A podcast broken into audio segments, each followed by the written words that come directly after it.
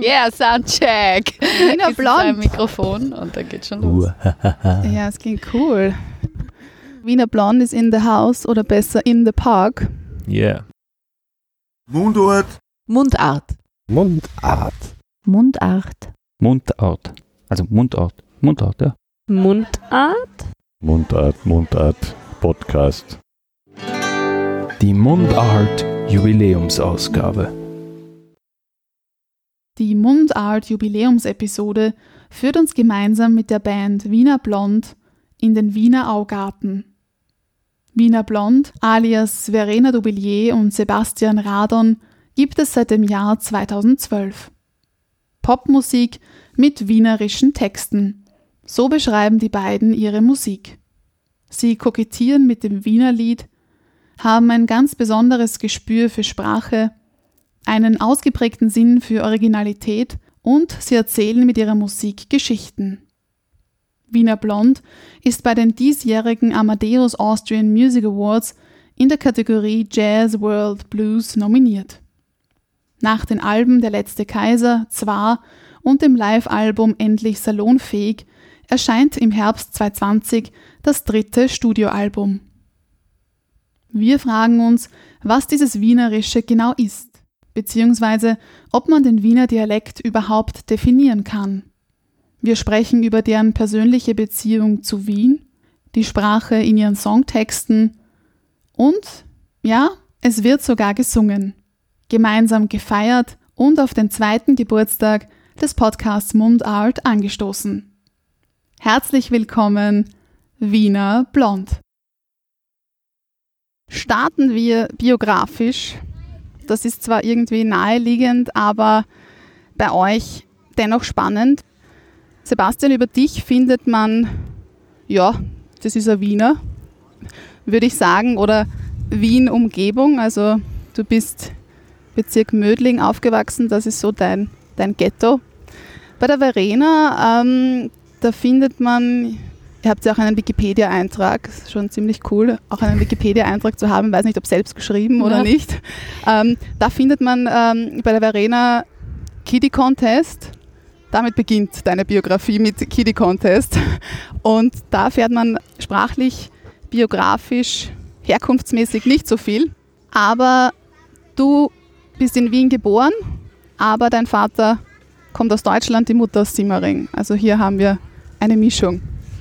Genau, also es ist auf jeden Fall so, dass meine musikalische Biografie tatsächlich mit dem Kiddie Contest beginnt, also ist schon okay. Ähm, aber ja, also Sprache war für mich immer sehr im Wandel, also meine Sprache. Ähm, also ich habe nur Deutsch als, als Muttersprache, es gibt da keine anderen Einflüsse, aber es war schon ein großer Unterschied für mich. Ähm, nach meinen drei Jahren, die ich dann doch äh, in Deutschland verbracht habe, wieder zurückzukommen nach Wien und plötzlich ähm, einen ganz anderen Zugang zu dieser Sprache hatte. Und auch irgendwie so meine, ich wollte ja eigentlich gar nicht zurück nach Wien. Und mein Protest ähm, hat sich auch ein bisschen darin ausgedrückt, dass ich einen, einen, einen sehr starken deutschen Akzent hatte. Und dann natürlich äh, von, den, von den Kollegen in der Schule als, als Deutsche beschimpft wurde und das Piefke-Wort ist oft gefallen und lustigerweise Cordoba und all das. Also da wurde ich fast gemobbt für meinen deutschen Akzent. Wie ist das jetzt? Ist das immer noch so? Gibt es noch Ich Spuren davon? Nein, also ich, ich, ich kipp manchmal vielleicht ein bisschen mehr rein als andere, wenn ich mit jemandem spreche. Aber mittlerweile ist es selbst so, wenn ich in Deutschland bin bei meinen Verwandten, dass ich kaum abweich. Vielleicht auch ein bisschen aus Protest, ähm, weil die echt einen anderen Schmäh haben. Und ich meine Schmähs dort manchmal wirklich nur für mich selber mache. ähm, aber nein, da davon ist nichts mehr über. Aber was natürlich schon geblieben ist, ist das Bewusstsein dafür, ähm, was Sprache macht mit Zugehörigkeiten und ähm, was das für eine Wirkung haben kann. Und das ist doch eine Erfahrung, die ich dich ähm, mittrage, auch in dem, was ich heute noch mit Sprache so anstelle. Hm. Sebastian, wie, wie war das bei dir? Wie würdest du denn deine Sprache, deine Sprechweise beschreiben? Bist du irgendwie im Dialekt sozialisiert worden oder? Also ganz unterschiedlich. Ich bin in Wien geboren, in, im Bezirk Mödling aufgewachsen, war aber sehr viel bei meinen Wiener Großeltern in Hitzing. Die haben sehr Hochdeutsch mit mir gesprochen. Ähm, meine Bezirk Mödlinger Großeltern ähm, hatten einen landwirtschaftlichen Betrieb, den mein Onkel jetzt weiterführt, eine riesige Familie. Und da wurde eigentlich nur im Dialekt gesprochen. Und es ist nicht, also ich bin nicht in Mödling, Mödling aufgewachsen, sondern in Achau. Das ist eben so ein, ein Bauernkaff äh, zwischen Laxenburg und Schwächert. Und ich finde, dass, dass man da schon auch die Nähe ein bisschen zum Burgenland merkt, aber auch die Nähe zu Wien. Mm, Und all das habe ich, hab ich aufgesogen und es sind dann so witzige Wörter hängen geblieben. Also zum Beispiel das Heilm ist mir total hängen geblieben. Das hat sonst, also ich war dann in Wien in der Schule, hat das niemandem irgendwas gesagt, was Heineln ist oder das Heil, die Harke. ähm, oder ist mir letztens aufgefallen, dass, oder ist mir wieder eingefallen, dass ich mit meinem Cousin oft so Schauboxen veranstaltet habe. Und immer wenn ich zu Boden ging, hat er gesagt, ah, jetzt liegst du auf Dreht. Und irgendwie dieses auf Dreht, weiß ich noch diesen Moment, wo ich aktiv gelernt habe, ah, auf der Erde. Okay. Ähm, also das das habe ich alles, Na, glaube ich schon, dass man das in Wien auch verwendet. Ähm, vielleicht stärker in, in Niederösterreich. Aber genau, solche, solche Begriffe habe ich da so, so mitgenommen aus der Zeit. Und gleichzeitig auf der anderen Seite ähm, gibt es eine, eine deutsche Urgroßmutter, die, also das sind auch so Wörter hängen geblieben, die wahrscheinlich mein Vater verwendet hat, also sein Vater und dann wieder mein Vater und ich, die auch so als erstes präsent habe, zum Beispiel Schnürsenkel. In Österreich würde man ja eher Schuhband sagen oder, oder Schuchbandel. Ähm, mir fallen als erstes die Schnürsenkel ein tatsächlich. Also so äh, sehr, sehr gemischt bin ich, bin ich sprachlich aufgewachsen und ich glaube, dass man das auch in den Texten merkt. Ja. aber würdet ihr sagen, dass eure Songsprache, also so wie ihr in euren Texten singt, eurer Alltagssprache recht ähnlich ist oder sich abhebt? Ich glaube, meine Alltagssprache hat sich verändert durch das Schreiben, weil ich habe, bevor ich den Sebi kennengelernt habe, eigentlich nie Dialekt weder geschrieben noch gesprochen. Also ich habe erst kurz vorher überhaupt angefangen, auf Deutsch Text zu texten.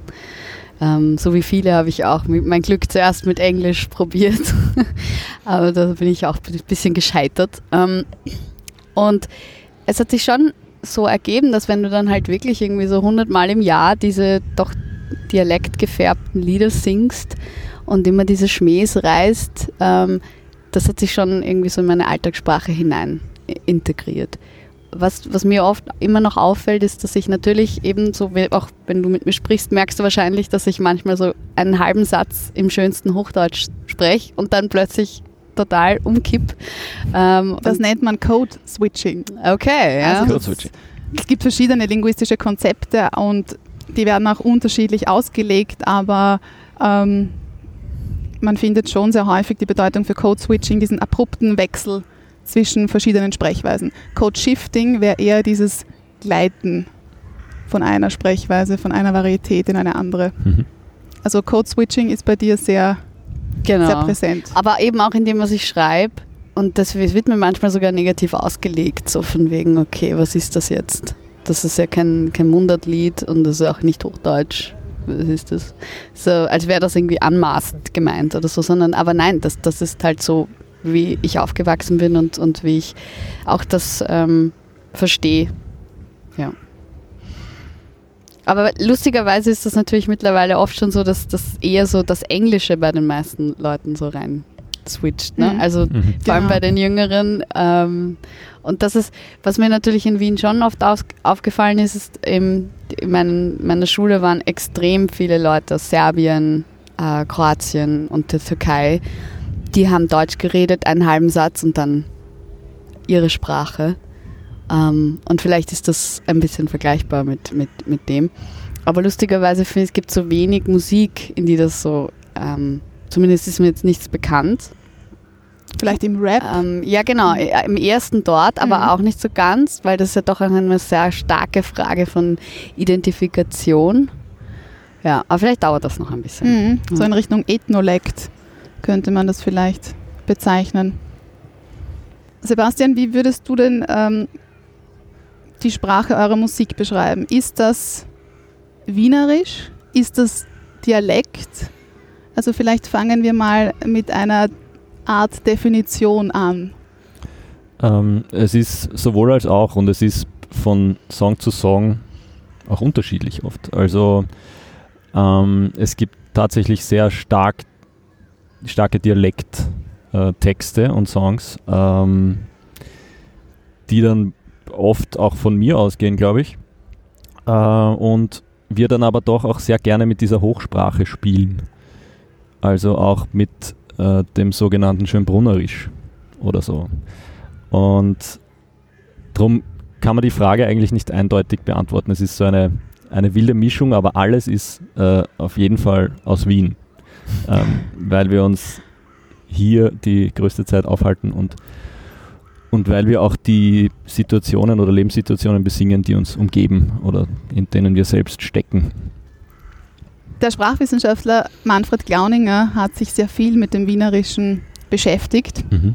Es gibt auch aktuell wenig linguistische Studien zum Status quo des Wienerischen, aber ein aktuelles Forschungsprojekt Deutsch in Österreich befasst sich jetzt seit mehreren Jahren damit und da wird es bald Ergebnisse geben von Wien und auch ähm, vom gesamten Österreich. Ähm, aber Manfred Glauninger unterteilt den Sprachgebrauch in Wien einerseits in die zwei Pole, die man eh kennt, Dialekt und Standardsprache beziehungsweise Hochdeutsch. Und dann gibt es den großen Bereich dazwischen, linguistisch Umgangssprache genannt. Und da spielt sich ja mehr oder weniger viel ab in Wien. Und das Spezifikum, das er sieht, ist dieses Switchen in Richtung standardnahe Umgangssprache oder dialektnahe Umgangssprache. Das heißt, es ist irgendwas dazwischen, es ist eine Mischung, aber, und vielleicht beschreibt das auch sehr schön ähm, eure, eure Songsprache, es ist eine Mischung, Sebastian, das hast du gesagt, aber ihr könnt es ein bisschen drehen, wie so eine Schraube. Ihr könnt es ein bisschen in Richtung Hochdeutsch, aber mit einzelnen Dialektausdrücken kommt dann wieder der Dialekt stärker hervor. Könnte man das so ja, sehen? das ist gut, gut zusammengefasst. Ja, es ist trotzdem eben, es bleibt ein Klang. Und ich finde das immer ganz faszinierend, wenn im deutschen Fernsehen ein Wiener anfängt zu reden, der braucht genau drei Wörter sagen. Und ich höre sofort, das ist ein Wiener. Ja? Also es ist schon ein ganz, ganz starker Klang, wie die Konsonanten sind weich, bestimmte, das, das A und alle, also alle Konsonanten haben immer so ein Ö in sich drin. Ja. Also es, ist, es geht sehr viel um Klang. Natürlich, weil wir sind ja auch Musiker. Das heißt, wir orientieren uns jetzt gar nicht so an, an diesen Definitionen, sondern wenn man Hochdeutsch und auch Dialekt immer so ein bisschen in, diese, in eine Klangfarbe hinein äh, steckt, dann ist das halt unser Sound, unser Sprachsound, wenn man so will. Ich kann mich noch an eine Situation erinnern, ich habe mit 18 oder 19 äh, an einer Schauspielschule vorgesprochen in Berlin. Und äh, da hat, hat mich, obwohl ich mich damals eh total verbogen habe sprachlich, also ich wollte möglichst nicht auffallen und wollte das, also ich, ich habe wirklich versucht, ähm, hochhochdeutsch zu klingen. Und sie ist aber irgendwie in der Pause, eine, eine Kollegin ist in der Pause hergekommen und hat gesagt, ich mag das so, wie du redest, so also so wienerisch wie der Falco. So, so arrogant. Das gefällt mir. Lustig, ja. Ähm, also, Hast du das damals als Kompliment ich habe aufgefasst? es irgendwie, also so, ja, schon. Also Vergleich mit Falco. Dann habe ich mir gedacht, na, vielleicht ist ja Wien eh nicht so blöd. Also die Sprache. vielleicht bleiben wir dabei. ja, es, es, wird, es ist halt fast ein Stigma, ne? Also es, man kriegt es nicht weg. Ja.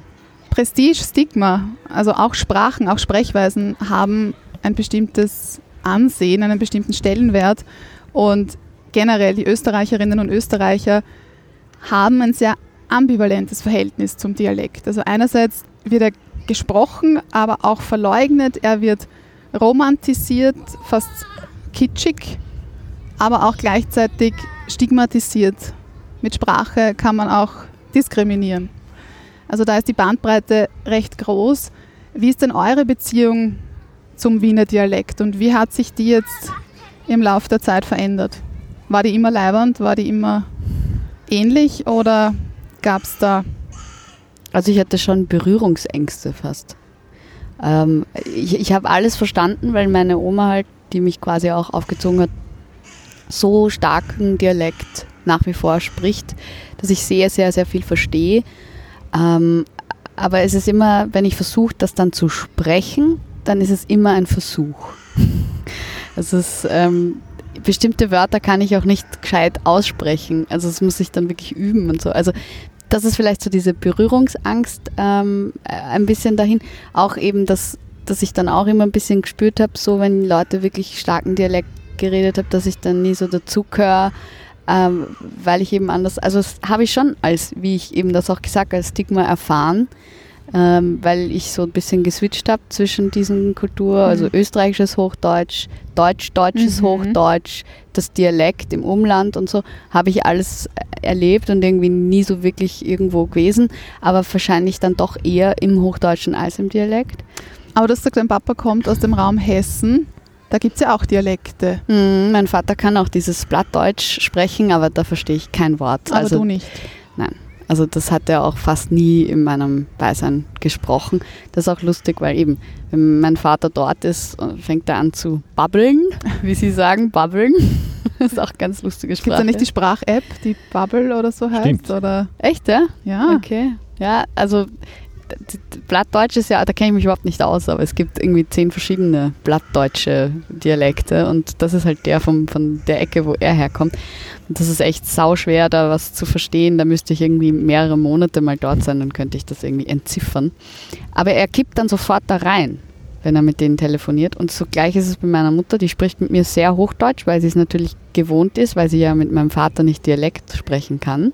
Aber sobald jemand mit ihr spricht, sofort, zack, geht's, geht's in eine andere Richtung. Also sie spricht, sie merkt das auch gar nicht. Das habe ich sehr oft bei Leuten äh, gemerkt, die eigentlich im Dialekt aufgewachsen sind und dann Hochdeutsch reden. Die merken gar nicht, dass sie switchen. Mhm.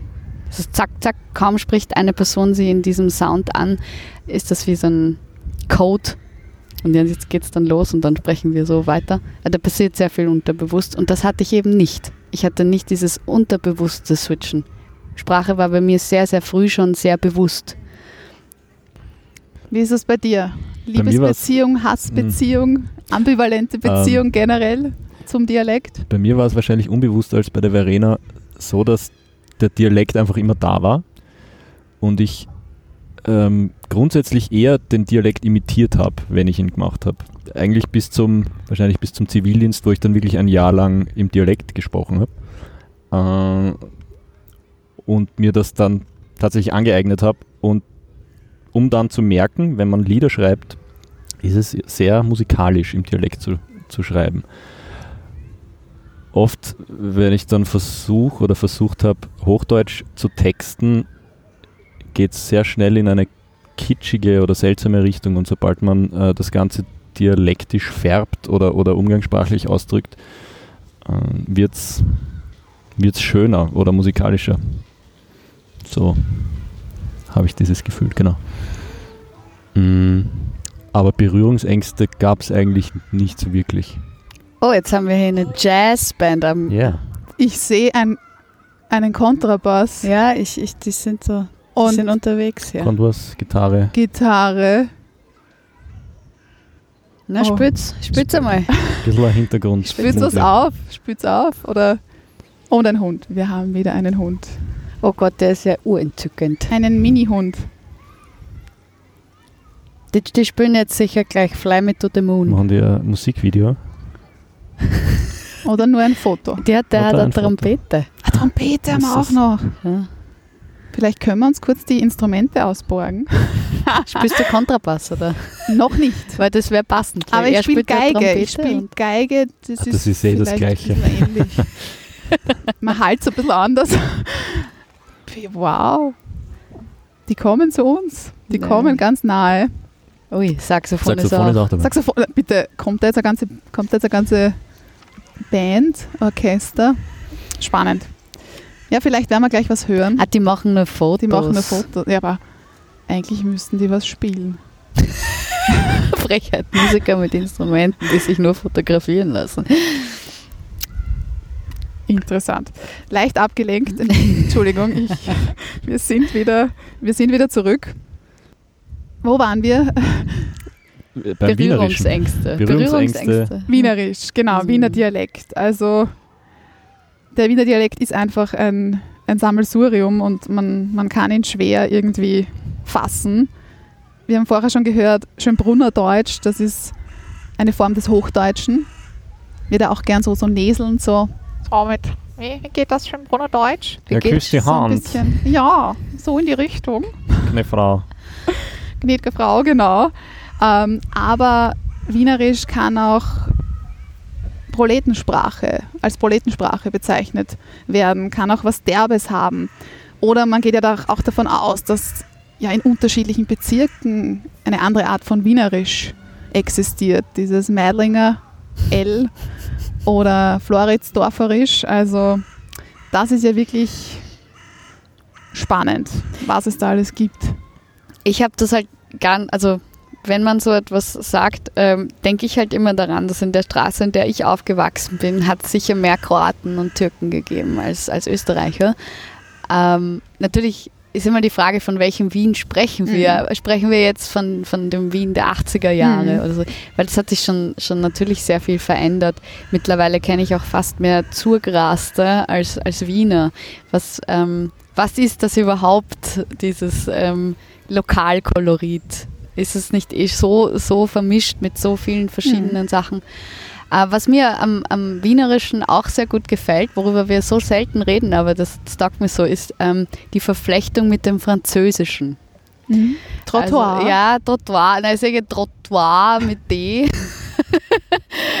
und das Portemonnaie und ähm, Plafond. Plafond, genau. Also gibt es so, so, die fast ironisch wirken in ihrer, das sollte der Sprache so eine gewisse Würde geben. Ja? Also es, es hängt so zusammen noch mit diesem ähm, mit der Monarchie und dem großen französischen Vorbild und so und sich irgendwie so als äh, weltoffene Stadt ähm, sollte, sollte man sich da geben mit diesem französischen Einschub. Ähm, und das finde ich sehr, sehr lustig, weil eben das, was du vorhin gesagt hast, dass es sanglicher wird im Dialekt, ist ja sehr viel dem zu schulden, dass eben die, die Konsonanten so weich sind und man die Vokale ein bisschen ausdehnt und diese, diese starke Rhythmik, die das Deutsche hat, dadurch ein bisschen aufmachen ähm, kann. Und das ist ja eigentlich das, was auch die französische Sprache ähm, als Qualität mit sich bringt. Deswegen ist sie so schön zum Singen. Ja. Ähm, und das ist eben etwas, was ich, äh, was es eben zum Beispiel im deutschen, im hochdeutschen Sprachraum kaum gibt, so, so viel äh, französischen Einfluss. Das ist, was mir immer sehr gut gefallen hat, weil zum Beispiel eben in Deutschland, wenn ich diese Wörter verwendet habe, hat keiner verstanden, was ich, was ich will. Nicht einmal die Leute, die Französisch können, weil es Plafond ist halt schon irgendwie so, wenn du das halt auf Wienerisch sagst, gleich wieder ein ganz neues Wort. Ja. Aber du hast eigentlich gefragt nach den Bezirken. Nein, aber ich sage, also auch mit diesen Bezirken, also linguistisch, natürlich, es gibt das Meidlinger L und es gibt ähm, gewiss auch im Phonologischen, also wie man etwas ausspricht oder so, gibt es natürlich gewisse Charakteristika, aber man muss einfach aufpassen und deswegen war das ein, ein sehr guter Hinweis. Das ist auch alles sehr viel Stereotypisierungen, Klischees, das ist auch ideologisch sehr stark aufgeladen, genau. Und, und was ist Wien? Wir haben bei Wienerisch, ja, da haben wir vielleicht gleich den Mundel, Kaisermühlenblues, da haben wir vielleicht gleich das im Kopf, aber was ist Wien wirklich? Wien, in Wien umgibt uns nicht nur die deutsche Sprache, auf keinen Fall. Und das war schon sehr früh so, weil wenn ich zurückdenke, ich meine jetzt, Wien ist ein Ballungsraum, wir haben glaube ich 1,9 Millionen Einwohner, aber Wien war schon, auch wenn man sich geschichtlich anschaut, Wien war schon immer multikulturell, multilingual, mehrsprachig. Es hat wirklich ganz viele Einflüsse von anderen Sprachen gegeben. Also Sprachkontakt war ein ganz wichtiges Thema aus dem Jiddischen, aus dem Französischen, aus dem Tschechischen, aus dem Ungarischen. Also ganz viele Fremd- und Lehnwörter und die sind auch heute noch da. Und eben auch heute noch gibt es ganz viele Personen mit Migrationshintergrund, Personen mit anderen Staatsangehörigkeiten, die hier leben. Und das alles ist auch Wien. Aber wieso hat man das nicht sofort im, im Kopf. Warum? Was glaubt ihr? Warum, warum ist Wien immer noch so stark geprägt von den klassischen, stereotypisierten Bildern? Vielleicht weil die Menschen Klischees brauchen, um sich sicher zu fühlen. Also man muss, äh, man muss ein Bild haben, ah, so sind die Burgenländer, genau. Ähm, um, äh, weil wenn man sagt, alles ist, alles ist offen, ähm, dann tun sich viele Menschen schwer, damit das einzuordnen. Ähm, aber ich finde, genau das ist ja das Schöne, dass es so eine, eine Sprachmelange ist in dieser Stadt. ähm, Ja, ich will mich da jetzt nicht aus dem Fenster lehnen, aber ich glaube, es hat schon, es hat schon was mit Abgrenzung zu tun. Ähm, also ich hab, bin aufgewachsen im Zweiten und um mich herum halt, die du jetzt angesprochen hast, jüdische Kultur, die überall sichtbar ist in Wirklichkeit. Also du Taborstraße, überall. Ja. Ähm, damit hat man aber keine Berührungspunkte. Und ähm, in Wirklichkeit meine Generation, vielleicht sogar die erste, die, im, wie ich gesagt habe, in der Schule extrem viel Berührungspunkte mit der serbischen Kultur, mit der türkischen Kultur. Ähm, das, das hat mir das vielleicht auch ein bisschen klarer oder vor Augen gebracht. Ähm, auch dass die, die jüdische ähm, orthodoxe äh, Gemeinschaft äh, ist mir erst in den letzten Jahren so richtig bewusst geworden, wie viel da eigentlich ist. Ähm, und das eben auch, weil ich mich ein bisschen mehr mit dieser Kultur beschäftigt habe. Das heißt, ja, in erster Linie beschäftigt man sich mit Dingen, die man kennt. Und äh, das Deutsche und die Dialekte ist was, etwas, was einem näher ist als, als Kroatisch oder Türkisch oder äh, Hebräisch. Ähm, heißt aber nicht, dass es räumlich weiter weg ist. Und deswegen finde ich auch ein bisschen eine Frage, was ist sichtbar oder was macht man, was lässt man an sich ran. Aber ich denke, dass es vielleicht sogar noch ein bisschen Zeit braucht, um, um wirklich zu verschmelzen ähm, mit dem, was wir als, als Klischees von Wienerisch ähm, bezeichnen, wie das Meidlinger L oder die, diese klassischen Wiener Dialekte. Das ist jetzt aber nur eine Theorie ähm, und wie gesagt auch eine sehr politische eigentlich, gesellschaftspolitische. Aber das ist halt auch etwas, was man in Wien auf keinen Fall äh, vergessen darf. Mhm. so weltoffen, wie wir tun, sind wir bei weitem nicht. Und das betrifft natürlich auch Sprache als, als Kulturleistung. Und ähm, Verena, du hast in einem Presseinterview im Jahr 2015 gesagt. oh Gott, was habe ich gesagt? Das passt sehr gut äh, dazu. Ähm, das Klischee muss getötet werden, aber ohne uh. das Klischee können wir auch nicht leben. Und Sebastian hat dann ergänzt, ja, es ist eine Hassliebe und es ist wirklich so, diese, diese Schubladen, die erleichtern es uns trotzdem durch den Alltag zu kommen. Es ist einfach leichter, in der Sozialisation, man, man wächst auf mit so vielen Erfahrungen, mit so vielen Dingen, also das ist dann unser Erfahrungsschatz und das heißt gewisse Einstellungen, das bekommt man im Leben mit und man hat eine Meinung dazu und das kann sich natürlich verändern, aber prinzipiell erleichtert es uns ja das Leben und Überleben in dieser Welt. Es ist ja auch so, wenn wir auf äh, Tour fahren, ähm, oh, ist ja. das Klischee ja oft auch hilfreich, dass die Leute kommen. Also die sehen Wiener blond, aha, die kommen aus Wien. Das äh, Wien ist ja so, Wien ist romantisch und irgendwie sind sie irgendwie alle grantig und unzufrieden, aber anschauen tun wir es uns schon gern für zwei Stunden. Ähm, also das spielt uns ja auch in die, in die Karten und wir spielen natürlich auch bewusst mit dem Klischee, um es ähm, dann auch wieder zu brechen. Also ich glaube, mit dem nächsten Studioalbum versuchen wir auch ganz bewusst das ein bisschen aufzubrechen. Wird das ganz anders? Sprachlich nicht. Sprachlich also weniger stimmt ja. Das. Ähm, aber vielleicht thematisch eher, ja. Und musikalisch. Ja, ich, ich musste ein bisschen über mich selber lachen, weil dieses Zitat, was du da hervorgekramt hast. Fünf spiegelt, Jahre ist ja, es. Ja, fünf Jahre.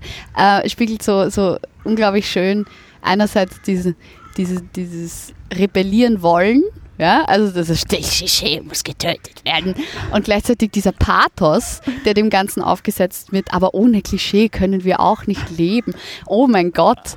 Ja, ja, klar.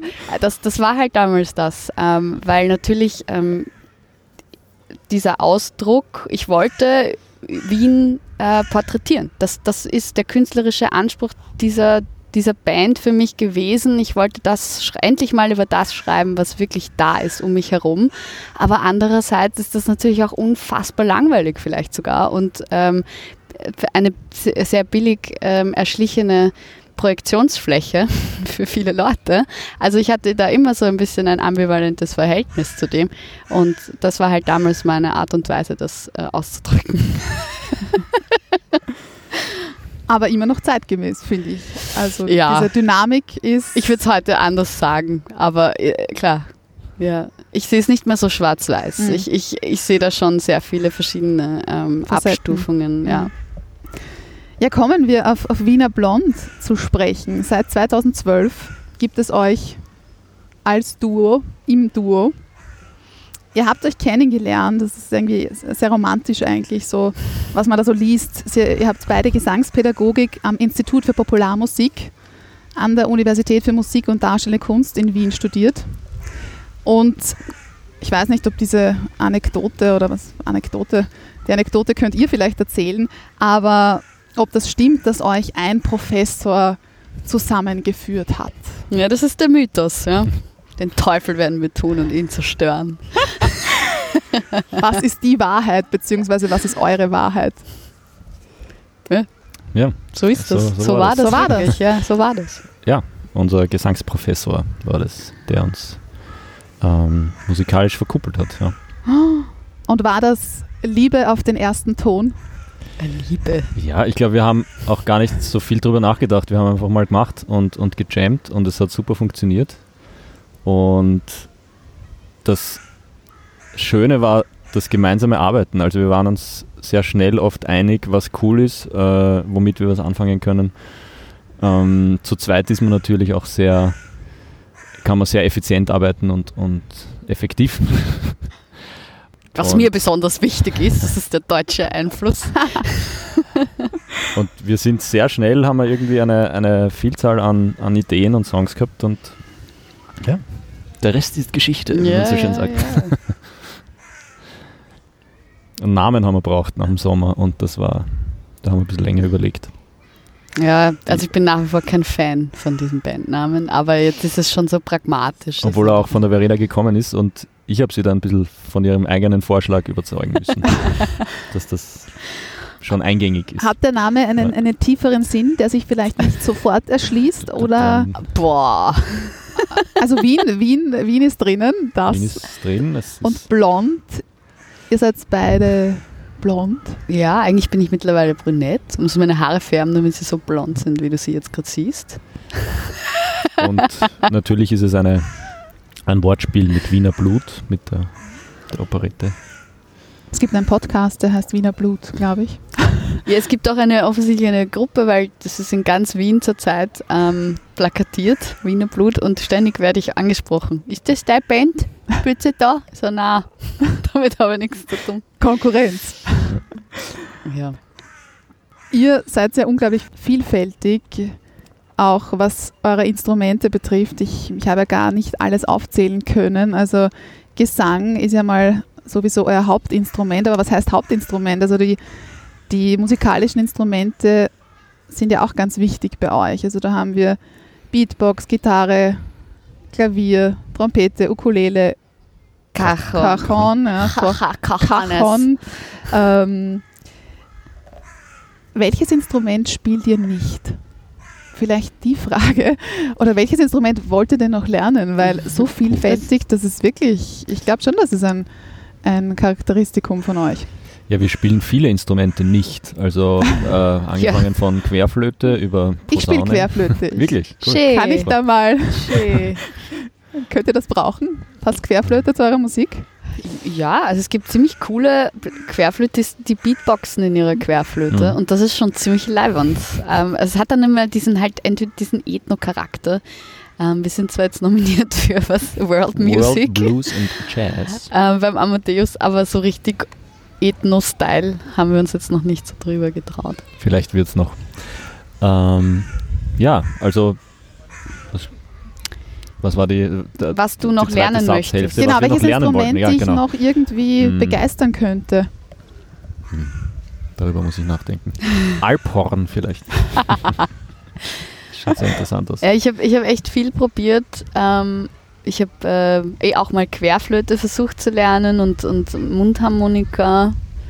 Ähm, aber ich, ich, ich muss sagen, also alle Instrumente, wo ich, die ich im Mund habe und wo ich dazu nicht singen kann, äh, ergeben für mich einfach keinen Sinn. Also ich singe einfach lieber, als dass ich mich Mhm. da abplag mit so einem Ding. Und das ist auch der Grund, warum ich halt vor allem Gitarre und Klavier spiele, weil das Harmonieinstrumente sind äh, und ich dazu singen kann. Also ich habe immer eigentlich, bis auf klassisches Klavier, das habe ich halt gelernt, weil es mir getaugt hat, schon als Kind.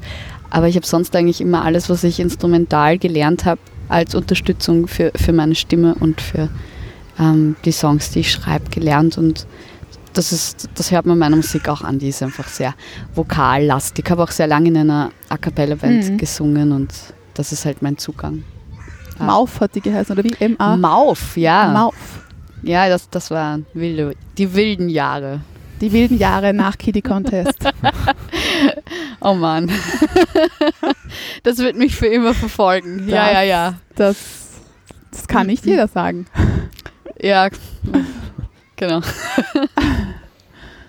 Sebastian, wärst du auch gern bei Kitty Contest gewesen? Mm, Nein, tatsächlich nicht. Wobei, ich weiß nicht, vielleicht hätte es mich eh interessiert, aber ich wäre gar nicht auf die Idee gekommen. Ja. Du warst dann Mhm. lieber Burgtheater, Salzburger Festspiele. Viel so später dazwischen. Er war Ja, sich zu später. gut für den ORF. Ja, Na, also ähm, die erste Staffel Starmania habe ich tatsächlich fieberhaft äh, mitverfolgt und ich war ein großer Michi Tschugnal-Fan. Ich habe dann Really? sein, sein Gewinnerlied. Christina Stürmer. Ja. Team Christina Christina, Stürmer. Stürmer. ja. Ja, ich habe beim letzten Drück habe ich angerufen für einen Chucky. Ich habe dann auch gleich sein, sein äh, selbst komponiertes Lied, das er für seine Freundin gespielt hat, da im Finale, I'm habe ich dann äh, nach, nachgespielt. When you're kissing me goodnight. Und das war schon irgendwie inspirierend. Ja, voll. das war schon ein, das war ein großer Fernsehmoment. Ja, Ja. das war Für eigentlich- Österreich. Ja, ein großer. für, den, für den ORF vielleicht sogar einer der größten Fernsehmomente, als Michi Tschugnal im Starmania-Finale der ersten Staffel seinen selbst komponierten Ja. Song am Flügel, zumindest hat er so getan, als hätte er es gespielt. Ja, Es war wirklich schön. Aber es das war stimmt, sehr die, berührend. die erste Staffel war, das gab es danach nicht mehr. Die erste Staffel, wir waren alle noch jünger, vielleicht hat es Ja. uns deswegen auch mehr gepackt, aber ich weiß Extrem. auch, das war, das war wie Wetten das. Das war die ganze Familie ja, vom auch Fernseher. erst Wetten, das sagen. Ja. Und Also das war, davor hat mich nur mehr noch der Michael Jackson bei Wetten, das irgendwann in den 90ern beeindruckt. Mm. Und dann kam Michi Tschugnal.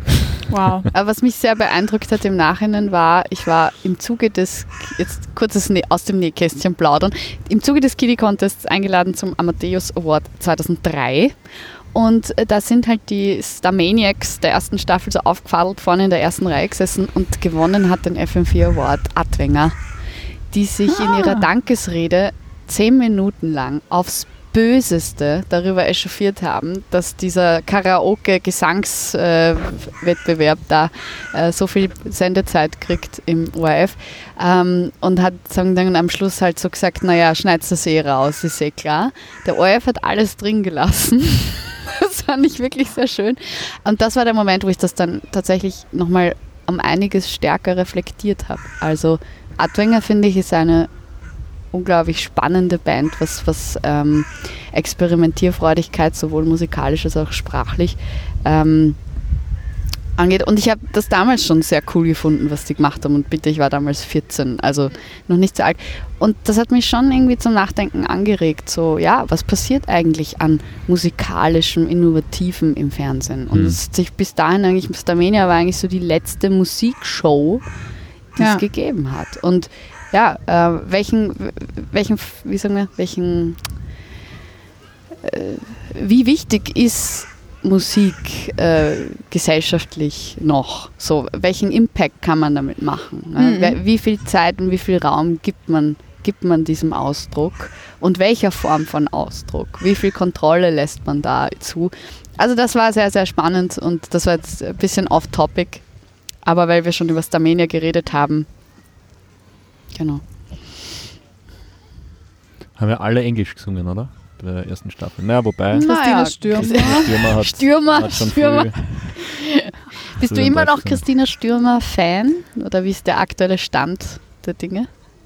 Hat sich ein bisschen beruhigt. Ja. Also aktuell. Aber wo war der Punkt? Also gab es dann auch noch später Songs, die dir taugt haben? Ich glaube, ich bin rausgewachsen. Ja. Na, weil Aus- ich finde es ja urspannend, weil sie ist ja aus. Oberösterreich und sie singt ja überhaupt nicht Dialekt. Und sie spricht auch in Interviews überhaupt nicht Dialekt. Das ist dann schon, Sehr spannend, ja. ja. Müsste man sie mal konkret fragen, warum, wieso, weshalb. Für den deutschen Markt. Für den Für deutschen, den deutschen Markt, ja. Da Ja. wird man auch ein bisschen oft schief angeschaut, wenn man in Österreich ähm, nicht Dialekt singt. Ja, und ich, aber also wenn es eine bewusste Entscheidung ist, why not? Ja. klar. Aber wenn ich jetzt eure künstlerische DNA beschreiben müsste, also meine Interpretation, ähm, dann würde ich sagen, ihr habt ein ganz besonderes Gespür für Sprache. Ihr könnt es wirklich mit der Sprache zu spielen. Da ist eine gewisse Originalität, gepaart aber mit durchaus ernst, aber auch immer mit einer Portion Humor und Augenzwinkern. Und ja, das macht ihr mit eurer Musik auf alle Fälle. Ihr erzählt Geschichten.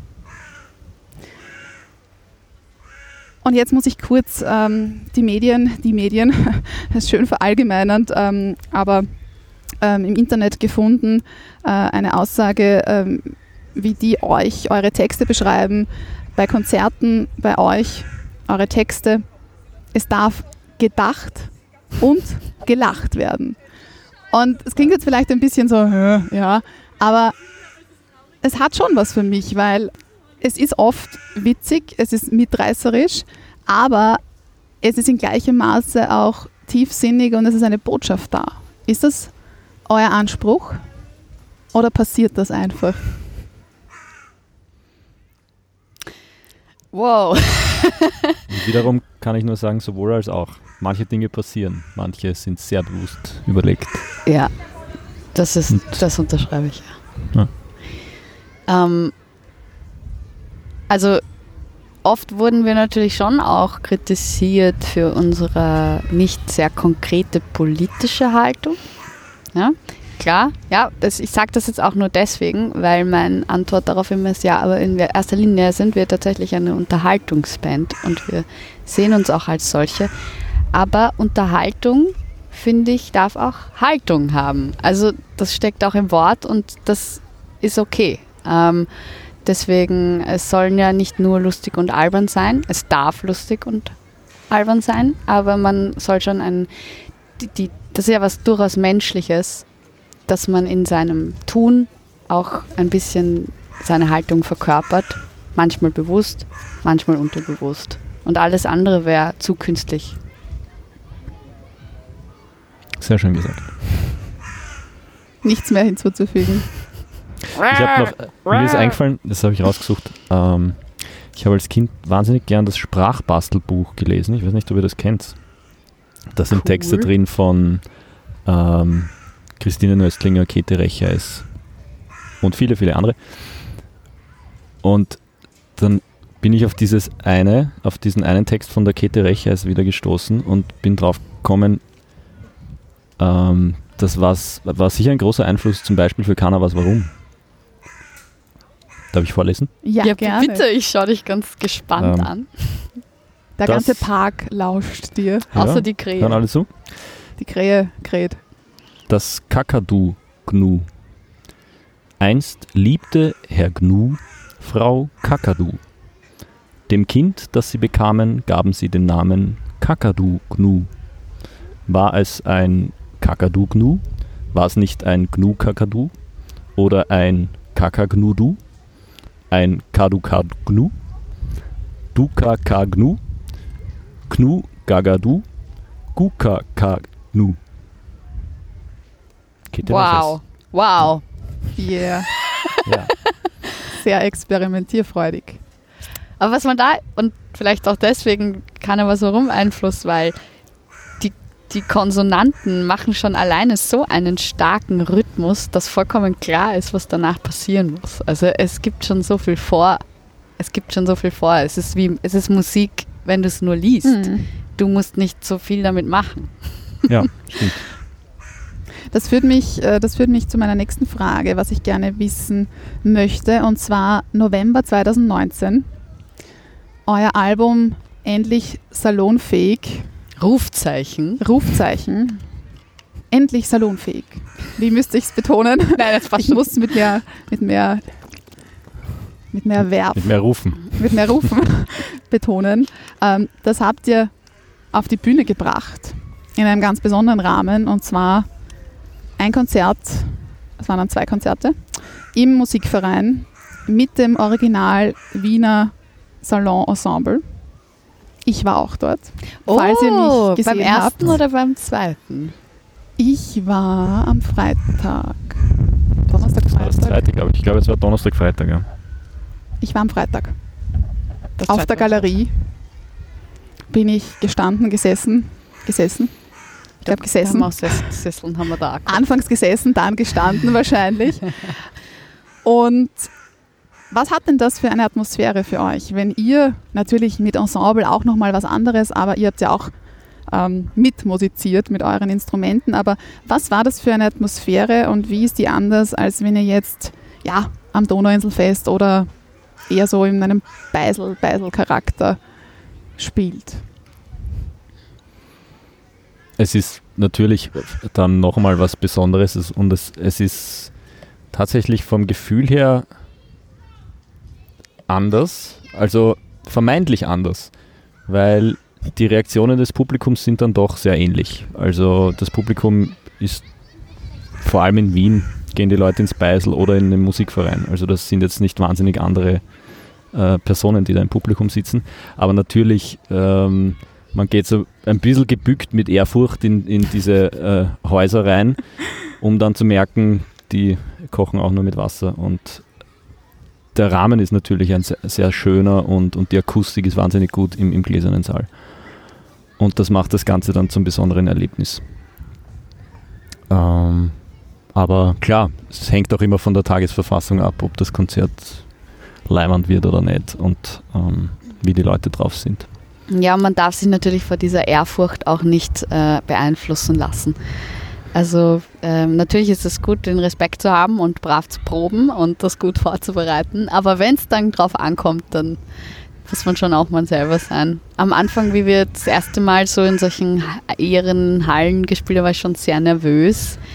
Ähm, mittlerweile behandle ich das genauso wie wenn ich jetzt irgendwo in einem Mini-Beisel spielen würde, weil ähm, die Leute kommen ja, um Wiener Blond zu sehen. Und das gehört auch ein bisschen so dazu, das Understatement. Das ist mir auch sehr wichtig. Ich habe lange überlegt, welchen Song ich jetzt hernehme, abschließend. Welchen Song von euch. Und habe mich dann für Glück gehabt entschieden, weil, weil ich, ich, also ihr könnt singen oder ich lese vor, also die zwei Möglichkeiten gibt ähm, Welch, ein- eine Strophe oder, oder ja, alles? Ja, Ja, mhm. Ich finde es sehr spannend, wenn du vorliest. Ja, weil ich ja, habe es noch nie von wem anderen Ja. gehört. ja eigentlich schon, ja. Ja, ich, ähm, vielleicht könnt ihr den Refrain machen und ich mache davor das Ende. Oder ich mag, macht, könnt ihr den Refrain anstimmen? Welchen? Es gibt äh, Ähm, verschiedene. den alle anders, Hauptrefrain, ja. genau, den Hauptrefrain, weil ich mache dann den Schluss. Also machst du dann die, die Bridge sozusagen, das mit dem, sag kurz. Ich mache dann das. Ah, das ist wirklich der ganze Schluss. Genau. Ja. Aber davor ist nicht der Refrain, sondern davor ist ähm, Pech gehabt. Die äh, Bridge, Ja, die Bridge geht. Das, das gro- große Glück ist wohl ein Resultat von Leistung und daher ganz bestimmt auch nicht mehr zeitgemäß. Vergebens sucht man nach dem Glück auch in der Zeitung, denn es wird maximal im Katalog verlegt. Kauft uns das Glück ab. Kaufen's uns ein Glück ab. Heute gibt's Prozente auf exzellente Glücksmomente. So, Uh, jetzt bist du dran. jetzt bin ich dran. Und es kommen jetzt im richtigen Moment die Musiker Ja, die wieder. gehen schon harm. Die, gehen, die Instrumente sind eingepackt, äh, Fotoshooting beendet, aber perfekt. Vielen Dank für, für das Eingrooven. Ich lese jetzt vor.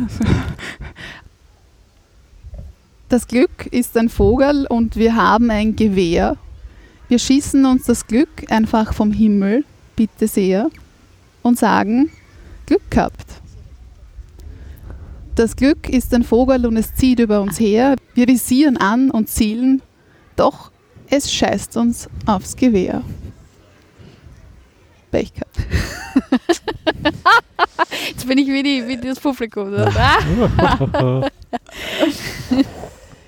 Ja, dieses Glück.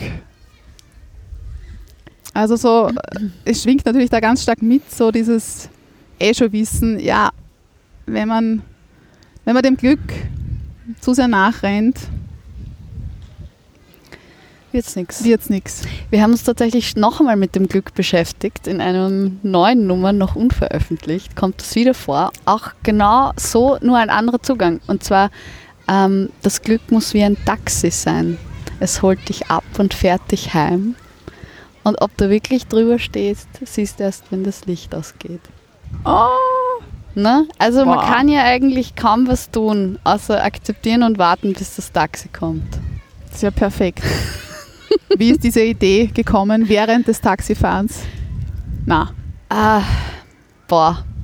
Ja, aber eben, wenn man sich so künstlerisch da so an einem bestimmten Thema so lange ähm, abeifert, dann, dann passiert einem das doch immer wieder, dass man, wenn man was schreibt, irgendwie dann wieder irgendwo Gleichnisse erspürt, ähm, die, die sehr passend sind. Ja.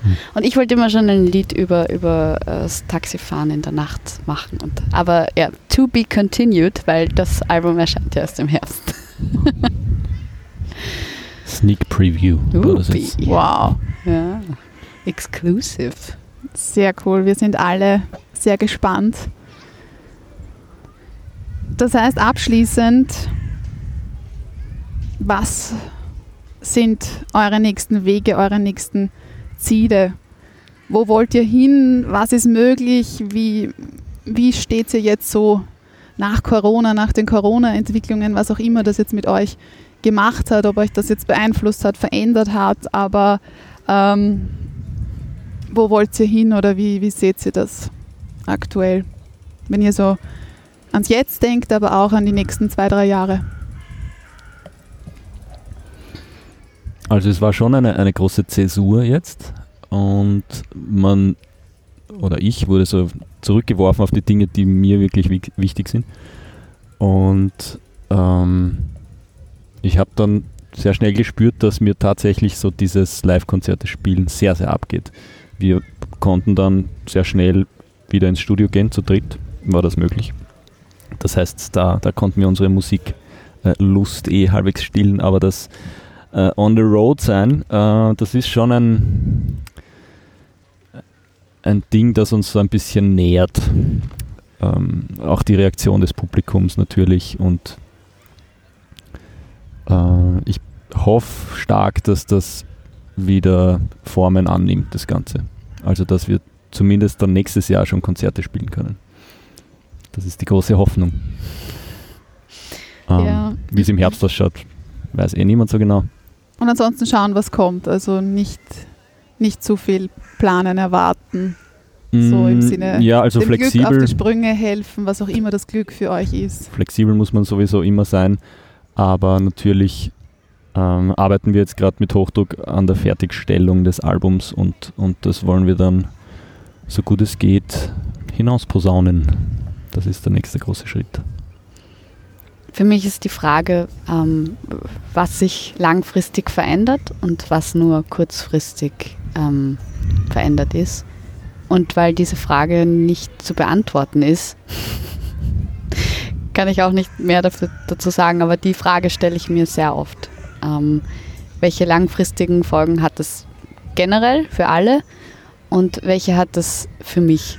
Und ähm, also gerade beim Konzertespielen merkt man jetzt erst, ähm, wie man sich da schon auch so dran gewöhnt hat, dass das eh alles passt und dass das alles geht. Aber ich glaube, das kann, glaube ich, jeder sagen, ähm, dass ihm bei bestimmten Dingen plötzlich aufgefallen ist, dass das gar nicht so selbstverständlich ist, wie man es hingenommen hat. Und das ist auf jeden Fall, was ich jetzt schon sagen kann, was sich verändert hat.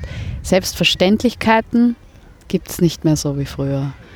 Das wiederum verändert einfach etwas. Aber was das jetzt dann wirklich konkret sein wird, kann ich nicht sagen.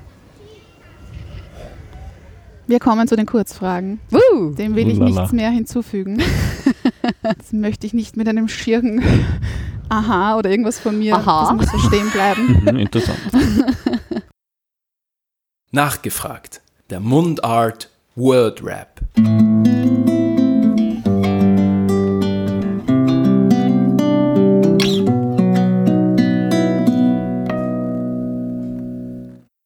Ich mag Sebastian Weil. Weil er unglaublich spontan ist, im Gegensatz zu mir.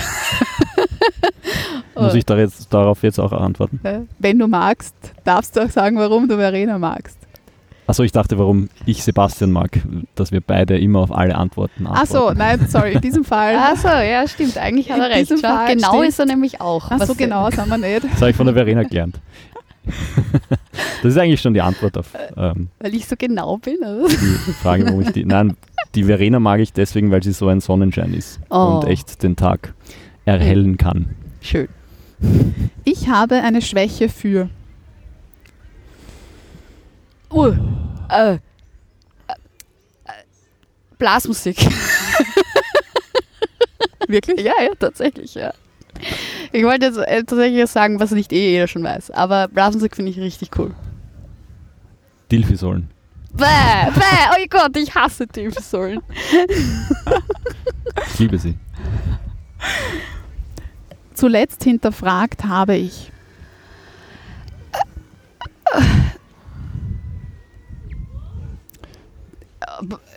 Die, Heute habe ich einiges hinterfragt, ne?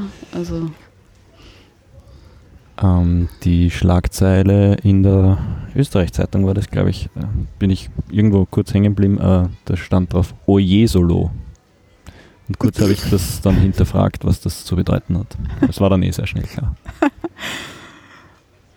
ich habe heute mich schon, also es ist jetzt wieder eine urlange Antwort, aber ich habe ein bisschen hinterfragt, ähm, äh, diese, ohne jetzt jetzt äh, groß aus, das ist eine lange Diskussion, aber ich habe schon mich gefragt, äh, die Verhältnismäßigkeiten, äh, was es für uns langfristig heißt mit diesen Einschränkungen und so.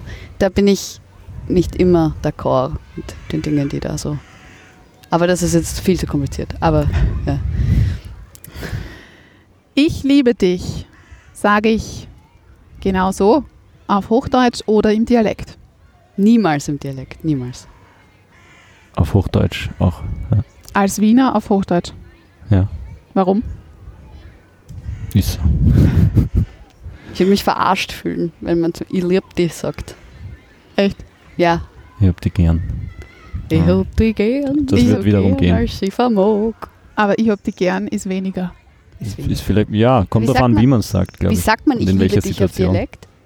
Das ist der Punkt. Also, ich würde sagen, westösterreichisch, ich lieb die. Könnte mir eher vorstellen, als hier im Osten Österreichs, ich lieb die, ist irgendwie schwierig. Lieb, lieb die. lieb die. Hm.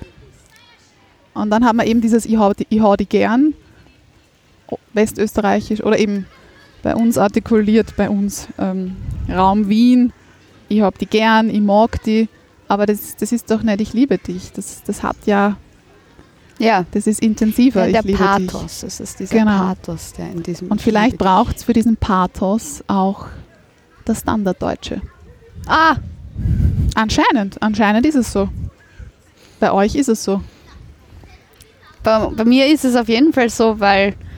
Äh, aber vor allem, weil ich, für mich das nicht natürlich wäre, wenn ich jemanden Ja. im Dialekt sage. Also deswegen kann ich das jetzt nicht generell sagen. Aber sonst Ja. Fluchen, Schimpfen ist passiert sehr oft, sehr oft im Dialekt. Das stimmt, ja. Was ist mit ihm? Sage ich ungefähr 20 Mal am Tag. Alter, was ist mit ihm? Alter, Stimmt, ja. Äh, Herst. ja. Herst, wir sind bei den Glückskeksen Ah! angelangt. Ich habe ein paar mitgenommen, also dass die Hörer und Hörerinnen wissen, es ist nicht einer, es sind ein paar. Kein Fake. Und ihr zieht jetzt Das Glück. Wir ziehen das, Glück. Ihr zieht das Glück. Glück gehabt, hoffentlich. So eine Fortune Cookie Takeaway Philosophy.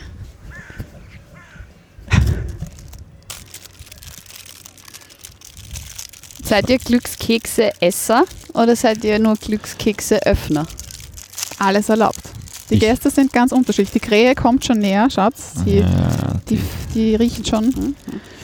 Ihr ich dürft esse sie immer. Ich esse sie essen, immer. nicht essen, aber auf alle Fälle vorlesen. Ist oft in mehreren Sprachen. Ich wollte dich gerade fragen, auf welche Sprache soll ich dir vorlesen? Oh, das ist sehr schön. In meinem steht nämlich, betrachte Dinge nicht als selbstverständlich. Na bitte, also wenn das nicht aufgelegt ist, dann. Das ist. Also bitte. Hast gespürt. Ja, ja, der Das- schaut mich ganz äh, sophisticated an. Ja, bitte. Manche Menschen sind selbst zufrieden. Sie haben ein kurzes Gedächtnis. Darüber müssen wir jetzt nachdenken. Äh, betrachte das nicht als selbstverständlich. Okay. Darüber müssen wir nachdenken. Nimmst du keins? Na, Achso. ich, ich müsste ja dann. Muss man sparen, Das gell? jedes Mal eins essen. Man muss sparen, Ja. genau. Also man Ja. muss sparen und deswegen ähm, nehme ich keins, aber ich nehme was anderes, beziehungsweise habe ich was anderes ähm, noch für euch mit. Jetzt am Ende unserer Episode muss ich noch ein klein wenig, muss ich noch was verkünden. Heute ist nämlich ein ganz besonderer Tag. Ich habe das ganz verschwitzt oder ich habe es nicht verschwitzt, aber wie wir unser Treffen ausgemacht haben, habe ich gar nicht daran gedacht. Und vor ein paar Tagen war es dann so, oh mein Gott, was ist das für ein Zeichen? Heute ist ein ganz besonderer Tag, nicht nur, weil ihr meine Gäste seid, Oh Gott, die Spannung. steigt sondern weil genau heute, am 4. Juni, vor zwei Jahren, die erste, allererste Episode des Podcasts Mundart oh. veröffentlicht wurde. Oh. Und zwar mit dem Sprachwissenschaftler Manfred Glauninger. Das war die erste Episode. Seither hat sich irrsinnig viel getan. Ich habe so viele spannende Persönlichkeiten kennenlernen dürfen. Ich habe so viel gelernt. Persönliches, Wissenschaftliches, Zwischenmenschliches. Und dafür möchte ich Danke sagen. Also ich möchte euch Danke sagen. Und ihr steht auch stellvertretend für alle meine bisherigen Gesprächspartnerinnen und Gesprächspartner. Und ich würde mich freuen, wenn, wenn wir das ein bisschen feiern. Jetzt okay, artet das jetzt. zur Und äh, jetzt- Birthday Party aus. Sehr gut. Jetzt ähm, gibt es einmal Yeah. Sekt vielleicht. Mag Trinken das Sekt jemand vielleicht. von euch öffnen? Ich glaube, der Sebinger macht das schon. Der ist so spontan. Ich bin so spontan. die vor allem Verena im Sekt ähm, wird uns die Sektgläser, die Plastiksektgläser Geil! drapieren. Ma, was habe ich für ein Glück? Dann habe ich ein bisschen, ein Luftschlangen. bisschen In allen Luftschlangen. Die müssen wir noch ein bisschen, genau, ein paar Luftschlangen noch als, als Deko. So, und dann, was fehlt denn noch? Also wir haben jetzt Servietten, wir haben Luftschlangen, wir Wow. haben Sekt. Also ich finde, es fehlt, es fehlt ein Kuchen, es fehlt, es fehlt eine Torte. Also Glückskeks, oh Gott. das fehlt jetzt noch, finde ich. so. Und Hast du Geburtstag? Haben wir hier. Geburtstagsmuffins. So. Na, Eins, wunderbar. zwei, drei, drei Muffins. Achtung, seid bereit? Ja, ja. Oh mein Gott. Wow, das, das ist Ja. steil. Das ist In der steil. Kastanie gelandet. So, das haben wir da. So, perfekt. Muffins sind da, Sekt wird eingeschenkt und wir haben drei Muffins, aber zwei Kerzen, weil Oh. Mundart wird zwei Jahre alt. Deswegen bekommt ihr die Kerzen. Da ist noch Genau. ein bisschen ein Schaumbecher. Dankeschön. Hier. Verena, kannst du ganz kurz halten, Ah, meinen, ja. meinen Sektbecher, weil dann werde ich noch die Kerzen anzünden. anzünden. also das ist entzückend. ich hoffe, wir fackeln da nicht ab. Ich werde das jetzt so. Der Das wird Wind, dann singen, gell? der Wind, was singen wir? bitte, der Wind. Ach so. Alles Gute. Perfekt. Ja, ein Ständchen wäre wär natürlich, wär natürlich nett. Angebracht. Wäre angebracht. Oh So. Gott, ich habe Angst vor Feuer. ja, ich hoffe, wenn das umfliegt auf unsere Ähm, Decke. Nimm mal den, den da, ich halte das Dankeschön. Genau. mal. Moin. Perfekt. So, Ähm, wir stimmen uns ein. Was, was stimmen ui, wir ui, an? Ui, Kerze. was, was singen wir? Welche singen hoch sollst du leben? Singen wir auf Deutsch, singen wir auf Englisch. Happy, Happy Birthday, Birthday. geht immer. Happy Birthday geht immer. Happy birthday to you. Happy birthday to you. Happy birthday, lieber Mundart Mundart-Podcast. Happy birthday to you. Ein Traum, Du Prost, musst, Prost, du musst die Kerzen Du ausblasen. musst die Kerzen Auf ausblasen. uns. Selbstverständlich. Auf dich. Ah, das, das Der Wind, nix. der Wind und ich. Da ist noch was. Wo? Da. Ah ja, wirklich. Fest? Jetzt, oder? Na, was? Ah doch. Das ist Okay. Hundekerze. Prost. Prost, Prost. ist die Liebe. Auf uns. Schön.